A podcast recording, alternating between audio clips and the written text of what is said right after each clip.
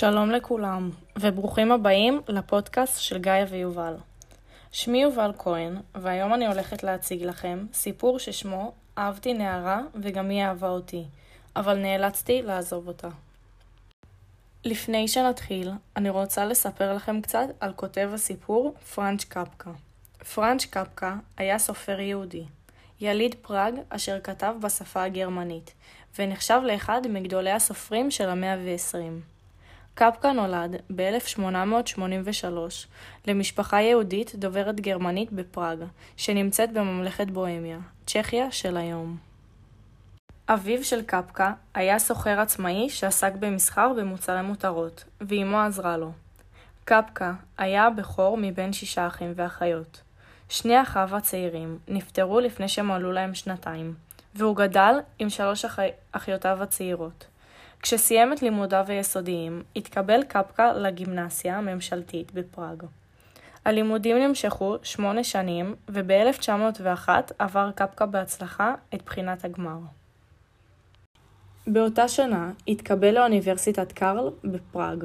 שם החל ללמוד כימיה, אך עבר לשביעות רצונו של אביו תוך שבועיים ללימודי משפטים.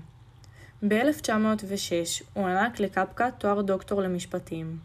ב-1907 התקבל לעבודה בחברת הביטוח האיטלקית, בה עבד קרוב לשנה. עבודתו גזלה לו זמן רב שהתמשך מ-8 בבוקר עד 6 בערב, מה שהקשה עליו להתרכז בכתיבה שהייתה בראש מעייניו. ב-1908 פרסם קפקא, לראשונה, קובץ סיפורים שהתפרסמו בכתב העת היפריון ובוהמיה, ומאז הפעם הראשונה יצאו לאור עוד המון סיפורים, ולא מעט מסיפוריו תורגמו אפילו לעברית. קפקא נפטר ב-1924 ממחלת השחפת, ונקבר בפראג, העיר שבה כתב את יצירותיו והתגורר בה רוב שנות חייו.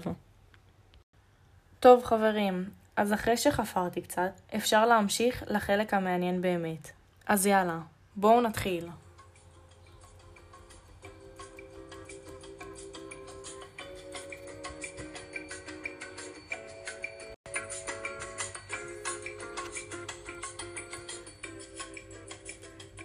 בסיפור זה מתואר נער אשר מאוהב בנערה וגם היא מאוהבת בו.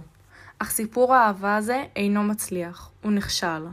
המספר מתאר את הכישלון הזה באמצעות דימוי מרכזי אחד. הוא מדמה את הקשיים בדרך להצלחת האהבה באמצעות חודי חניתות וחמושים. המספר אומר כי כאשר הוא ניסה להתקרב אל אותה נערה שאהב, הוא נתקל בחודי החניתות שהקיפו אותה. החניתות היו מופנות כלפי חוץ ולכן הוא נפגע. בכל פעם שניסה להתקרב. בנוסף לכך, הוא טוען כי לא רק מסביב הנערה היה מעגל חמושים, אלא גם מסביבו. אך ההבדל הוא שהמעגל שלו היה מופנה כלפי פנים. כלומר החניתות היו מופנות אליו, ולכן בכל פעם שניסה להידחק החוצה, הוא נפגע מהחמושים שהפנו את חניתותיהם כלפיו.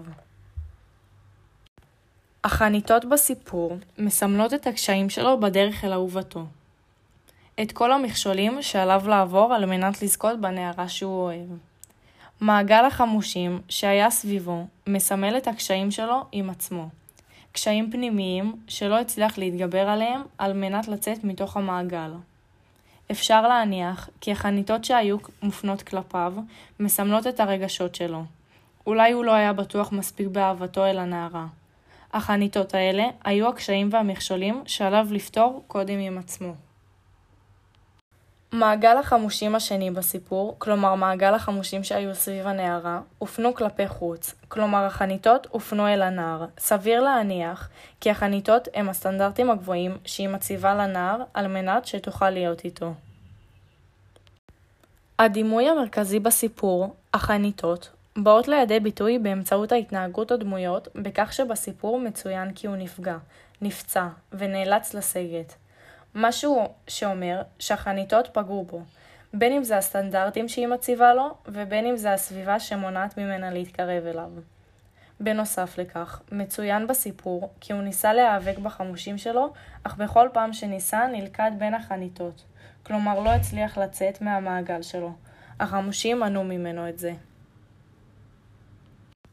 אם הנער היה מתנהג אחרת, אז אולי היה ניתן למנוע את המכשולים הללו. אם הוא היה מצליח להתגבר על רגשותיו הפנימיים, שמנעו ממנו להתקדם לעבר הנערה, הוא כבר היה מצליח לצאת מהמעגל הפנימי של החמושים שלו, שמנע ממנו לצאת ולגשת אל הנערה. אך אם הוא היה מצליח לצאת מתוך המעגל הפנימי שלו, הוא היה נתקל שוב במעגל חמושים שני. כאן הוא היה יכול לפתור את הבעיה בכך שהוא היה נהנה לסטנדרטים שהנערה הציבה לפניו. בסוף הסיפור, אנו רואים כי נער אחר כן הצליח לעבור את מעגל החמושים שלה, ולהיכנס אל ליבה. מכאן ניתן להסיק כי הוא עמד בסטנדרטים שהציבה לו החברה. הוא היה מתאים וראוי עבור הנערה. המספר טוען שהוא הצליח להיכנס בלי מכשול, מה שהוא אומר שהוא בדיוק התאים לה, ולא כמו המספר שניסה ולא הצליח. טוב, סיימתי לחפור לכם להיום. מקווה שלמדתם ונהנתם. אני רוצה להודות לגיא ברור שעזרה לי עם הכתיבה. נתראה בפעם הבאה.